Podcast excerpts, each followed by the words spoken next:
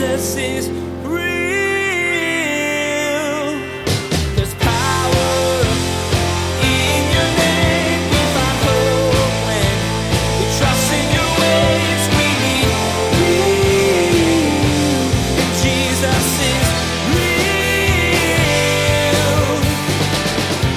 For some of us, you can't get around alcohol and it's bad. You can't get on the computer or else sin happens. The reason Jesus died is because that not only are we tempted, but we fail. All of us do. From the oldest one in Christ to the youngest in Christ. From the person teaching the Bible to the person cracking it open for the first time. We're all, we all fail in a multitude of ways, and that is exactly why Jesus died. There are varying temptations to sin that plague people. But Pastor Daniel shares today that the root of them all can be boiled down to similar heart issues pride and lust, desiring something that will replace God. Every person is tempted in these ways. That's why Jesus needed to come to earth. He needed to show you that you can't be good enough because only God has lived a sinless life.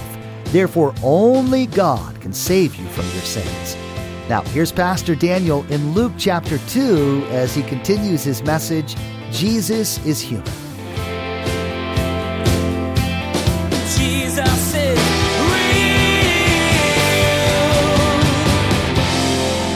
The pride of life back in Genesis 3 6.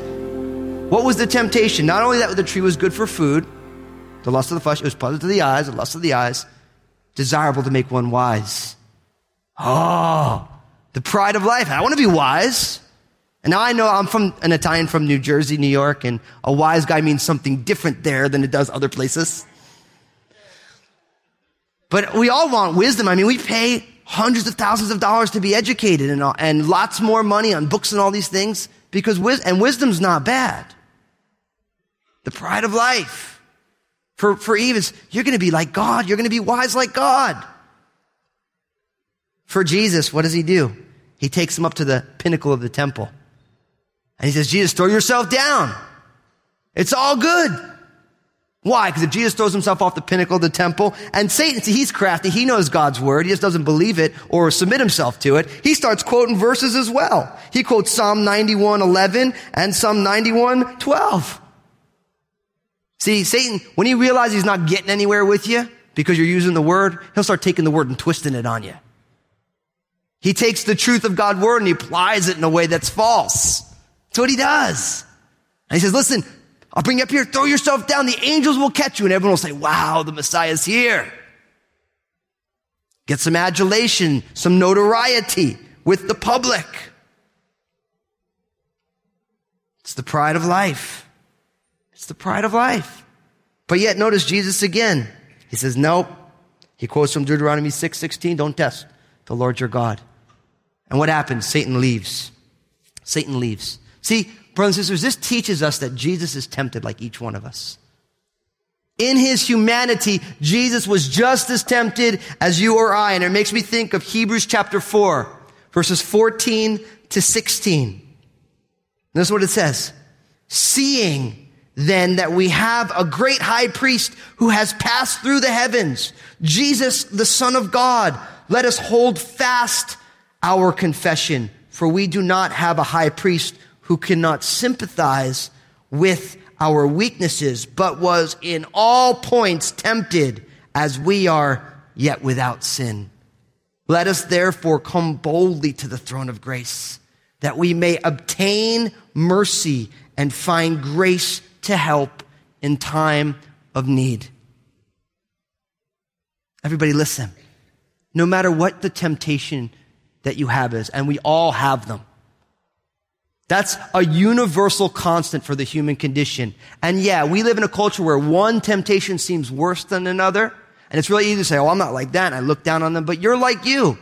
And you got your own stuff. See, the beauty of God's love is that God knows that all of us have issues. We're all tempted.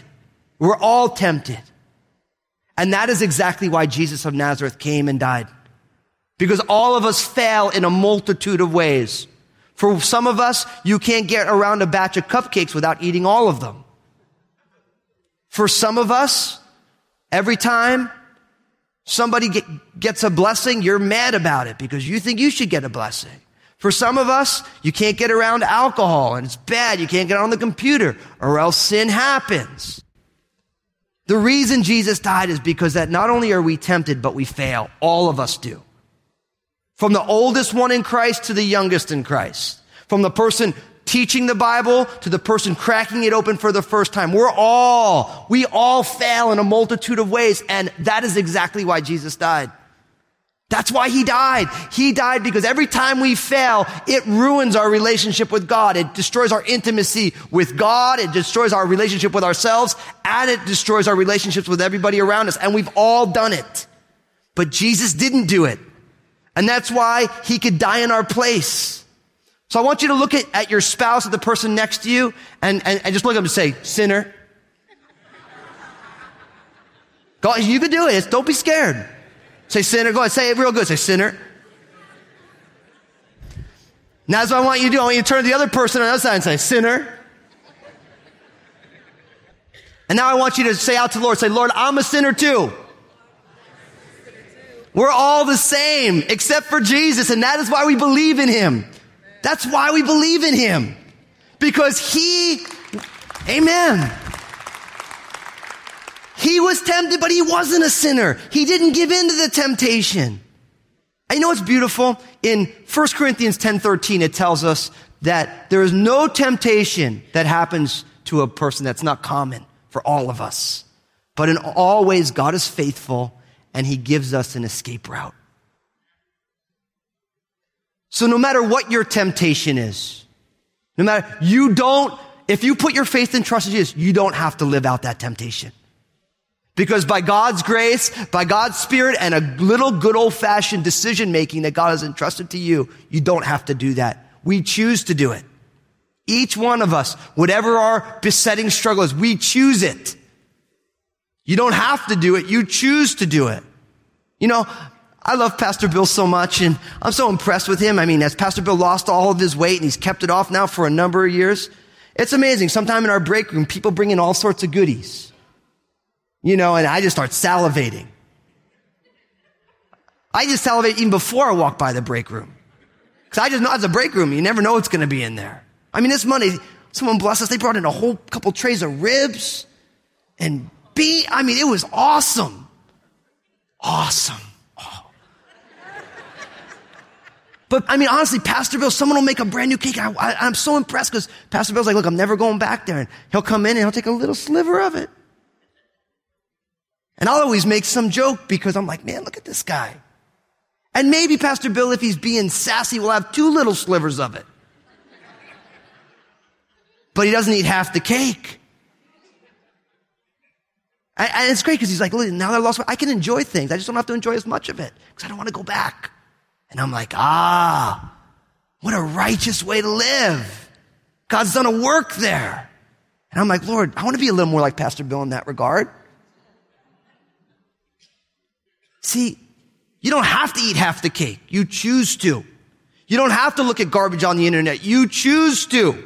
You don't have to be judgmental. You choose to. And God wants to empower you and me and all of his people to make new choices. God honoring, righteous choices empowered by his Holy Spirit. Why? Because Jesus gets it. He experienced it and we can come to him as a great high priest and be like, Jesus, help. And he'll be like, okay, I can help you. I can help you.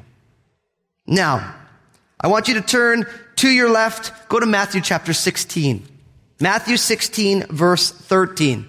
So if you're new to the Bible, you're in Luke, pass, go back to the left to Mark, then to Matthew. And the beauty again is that chapter 16, we're going to pick up at verse 13. This is Jesus' confession. I want you to realize that Jesus called himself the Son of Man. Jesus called himself the Son of Man, which means the Son of mankind, one of mankind, a descendant of Adam. Okay, look at what it says, verse 13. When Jesus came into the region of Caesarea Philippi, he asked his disciples saying, Who do men say that I, the Son of Man, am? And they said, Some say John the Baptist, some Elijah, and others Jeremiah or one of the prophets. And he said to them, But who do you say that I am? And Peter answered and said, You are the Christ, the Son of the living God. Verse 17, Jesus answered and said to him, Blessed are you, Simon Bar Jonah, for flesh and blood has not revealed this to you, but my Father who is in heaven. And I also say to you that you are Peter, and on this rock I will build my church, and the gates of Hades shall not prevail against it. And I will give you the keys of the kingdom of heaven. And whatever you bind on earth will be bound in heaven, and whatever you loose on earth will be loosed in heaven. Then he commanded his disciples that they should tell no one that he was Jesus the Christ. Now, in all but two places in the Gospels, some over 80 times, Jesus calls himself the Son of Man. Look at verse 13. Who do men say that I, the Son of Man, am? Do you see that? Over 80 times in the Gospels, Jesus makes that point. Do you remember how the Gospels open up? Matthew chapter 1. This is the genealogy of Jesus, the son of Abraham, the son of David. See, by Jesus calling himself the Son of Man, he's identifying with his humanity. But notice what goes on here. Who do people say that I, the Son of Man, am? He's talking about his humanity. And they say, well, some say you're John the Baptist, and some say you're one of the prophets. And, well, who do you say that I am? Look what Simon says in verse 16. You are the Christ, the Son of the living God. I thought he was the Son of Man. You are the Christ, the Son of the living. You're the Messiah. You're the promised one. And look at how Jesus responds. Blessed are you, Simon Bar Jonah, which means Simon, son of Jonah. For flesh and blood has not revealed this to you, but my Father who is in heaven. Do you get that? I mean, that's kind of nuts when you think about it. He's like, I'm the Son of Man. Well, you're the Christ, the Son of the living God. And he's like, Yep, you're right. And not only are you right, but no one told you that. My Father in heaven told you that. Do you see that? I mean, that's a powerful reality. Talk about a paradox. Talk about holding two things. In. I'm the Son of Man. You're the Son of the living God. You're right. And my Heavenly Father told you so. You see that? And what's interesting is he goes on, he starts talking about, and you are Peter, and on this rock I'll build my church. Now, I would love to give you a whole exposition of who the rock is and how that works, and there's lots of different positions on that. But notice that Jesus called himself the Son of Man. Jesus was not afraid of his humanity. He called himself the Son of Man over and over again. And then Peter said, Yeah, you're the Son of God. You're the Messiah. He's like, Yeah, you're right. I totally am. It makes me think of, of course, Romans chapter 1, verses 1 to 4. It says, Paul, a bondservant of Jesus Christ, called to be an apostle, separated to the gospel of God. Now listen to this, which he promised before through his prophets in the Holy Scriptures concerning his son, God's son, Jesus Christ our Lord, who was born of the seed of David according to the flesh and declared to be the son of God with power according to the spirit of holiness by the resurrection of the dead. You have to remember, the early church had no problem with Jesus being fully God, fully man. They held it in tension. You have these things, two verses apart, a verse apart. Son of God, Son of Man, of the seed of David according to the flesh, according to his lineage, according to his birthright, but declared to be the Son of God. And Apostle Paul, in that culture, the only monotheistic culture around, this was long before Islam, Everybody was polytheistic. The Romans were, the Greeks were, the Babylonians were, the Medo Persians were, the Assyrians were, the Eastern cultures like the Indians, they were all polytheistic except for the Jewish people. There's one God. And so for the Apostle Paul to say that was a much bigger step for us. But they said it, they held him in tension. Jesus called himself the Son of Man. Now, the final place I want you to turn with me today is John chapter 13. John chapter 13. The last gospel. Jesus walked the talk. Jesus walked the talk. He did. Now look at this, John 13. As we see Jesus walking the talk in verse 1. Now before the feast of the Passover, when Jesus knew that his hour had come, that he should depart from this world to the Father, having loved his own who were in the world, he loved them to the end. And supper being ended, the devil all, having already put it into the heart of Judas Iscariot, Simon's son, to betray him, Jesus knowing that the Father had given all things into his hands and that he had come from God and was going to God, rose from supper, laid aside his garments and took a towel and girded himself. After that, he poured water into a basin and began to wash the disciples' feet and to wipe them with the towel which, with which he was girded. And he came to Simon Peter and Peter said to him, Lord, are you washing my feet? And Jesus answered and said to him, what I am doing you do not understand now, but you will know after this. And Peter said, you shall never wash my feet. And all of us say, amen. Jesus answered and said, If I do not wash you, you have no part with me. Simon Peter said to him, Lord, not my feet only, but also my hands and my head. And Jesus said to him, He who is bathed needs only to wash his feet, but is completely clean, and you are clean, but not all of you. For he knew who would betray him, therefore he said, You are not all clean. So when he had washed their feet, taken his garments, and sat down again, he said to them, Do you know what I have done to you? Look at verse 13, and we're going to focus here. You call me teacher and Lord, and you say, Well, for so I am. If I then, your Lord and teacher, have washed your feet, you also ought to wash one another's feet. For I have given you an example that you should do as I have done. Most assuredly, I say to you, a servant is not greater than his master, nor is he who is sent greater than he who sent him. If you know these things, blessed are you if you do them. Jesus walked the talk. It was the most important night of Jesus' life. He was about to die. And after supper was over, he went and he washed his disciples' feet. He took the place of the lowest servant, the lowest servant, and he got the most dirty. And he washed his disciples' feet. He's like, Look, what I'm doing now you don't get, but you'll know later. He said, I'm your teacher and I'm your Lord, and I washed your feet.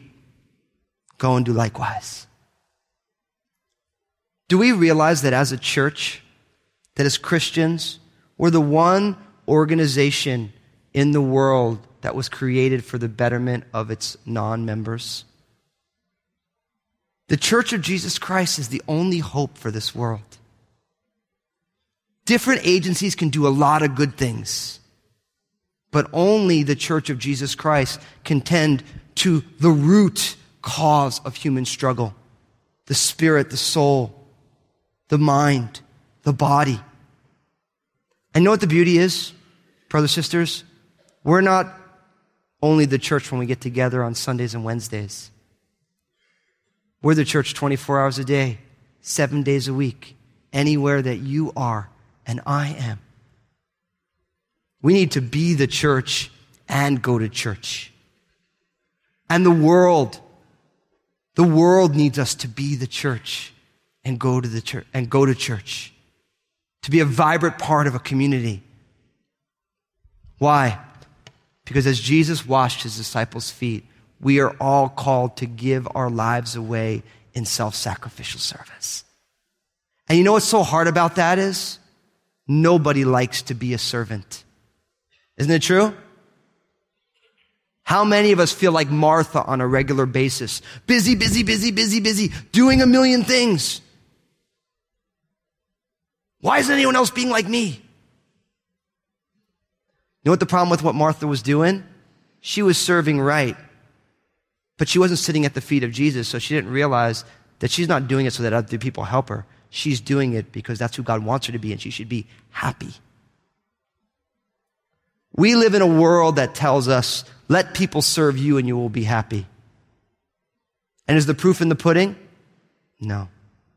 We live in the most blessed culture that is also simultaneously one of the least happy cultures in the world. People are miserable because in a serve me culture, we miss out on what Jesus said is that you're more blessed to give than receive. Brothers and sisters, I believe that God wants to use all of us in more profound ways. But that profound way of being used by the Lord comes from being a servant to everybody. As the body and blood of Jesus, we give, we give our lives away just as Jesus gave his life away so that others may have life. And as others have life, we in turn have life. Jesus walked the talk. It makes me think of 1 Timothy chapter 2 verses 5 and 6. For there is one God and one mediator between God and men, the man Christ Jesus, who gave himself a ransom for all. And as the people of God, and no judgment here because we're all going to simply respond to Jesus this week. My prayer is that for me, pray for me, I'm praying for you, pray for each other, that as we respond to Jesus, we respond as simple servants. We simply say, Lord, I want to be a servant because you said the greatest in my kingdom is a servant and you modeled servanthood for me. And Lord, by your Holy Spirit, get me off of my high horse and let me be humble. Let me simply serve the betterment of humanity and for your glory, God. It has nothing to do. It has nothing to do with what I think I deserve. It has everything to do with your worthiness, God. There's one mediator between God and man, and that is the man, Christ Jesus, who gave himself as a ransom. And we need to do the same, brothers and sisters. Jesus is human. We respond. Jesus is human, and we respond. How will we respond today? For some of you, you're going to give your lives to start following Jesus today. Great response. You know what's beautiful? For some of us, you're going to start responding to Jesus by following him for the first time today. For all of us, guess what? We're going to respond to Jesus by simply following him today. And God's upward mobility plan is downward mobility. That's God's way up. God's way to grow is to decrease, that he may increase. For each one of us, no matter how long you've been walking with the Lord, for each one of us. Humility comes by letting God be everything, and in the light of His everythingness, we realize we have so far to go. And that is the most honest assessment of who we are. So, brother, sister, friend, whether listening in here or online or at one of our venues, listen. How will you respond to Jesus today? How will you do it? Let's all take those next steps with Him. Jesus is real. Today you learned that not only is Jesus God, he's also fully human. He came to earth to live in a body made of flesh and bone, just like you. He was tempted by Satan, just as you were. He experienced life on this earth, just as you have, yet he did it without sinning. Pastor Daniel asked you today how you're going to respond to Jesus in light of this information. Let it change how you relate to your Savior. He knows what you're going through. If you've enjoyed Pastor Daniel's teaching today on Jesus is Real Radio, we'd like to invite you to join us at Crossroads Community Church for our Sunday services at 8 a.m., 10 a.m., or 12 p.m. If you can't come in person, you can still be part of our vital congregation by tuning in to our live stream. Find out more at crossroadschurch.net. That's crossroadschurch.net. Hi, friends. Pastor Daniel here. I'd love for you to be part of the Crossroads Community Church family, but I understand some of our listeners can't make it to the actual church building. If that's you, come join us online. We live stream our Sunday morning services at crossroadschurch.net. So grab a cup of coffee and join us wherever you are for our time of worship and teaching. Place a marker in your Bibles and join us next time as Pastor Daniel discusses families. You have a unique family that you call your own, but as a follower of Jesus, you're invited to be part of a new family. Every member of this ever growing family is diverse and important, and still flawed, but they all have something in common Jesus. Tune in next time to learn more about your family of faith. Well, that's all the time we have for today's broadcast. On behalf of Pastor Daniel and the entire production team, we invite you to join us again for the next edition of Jesus is Real Radio.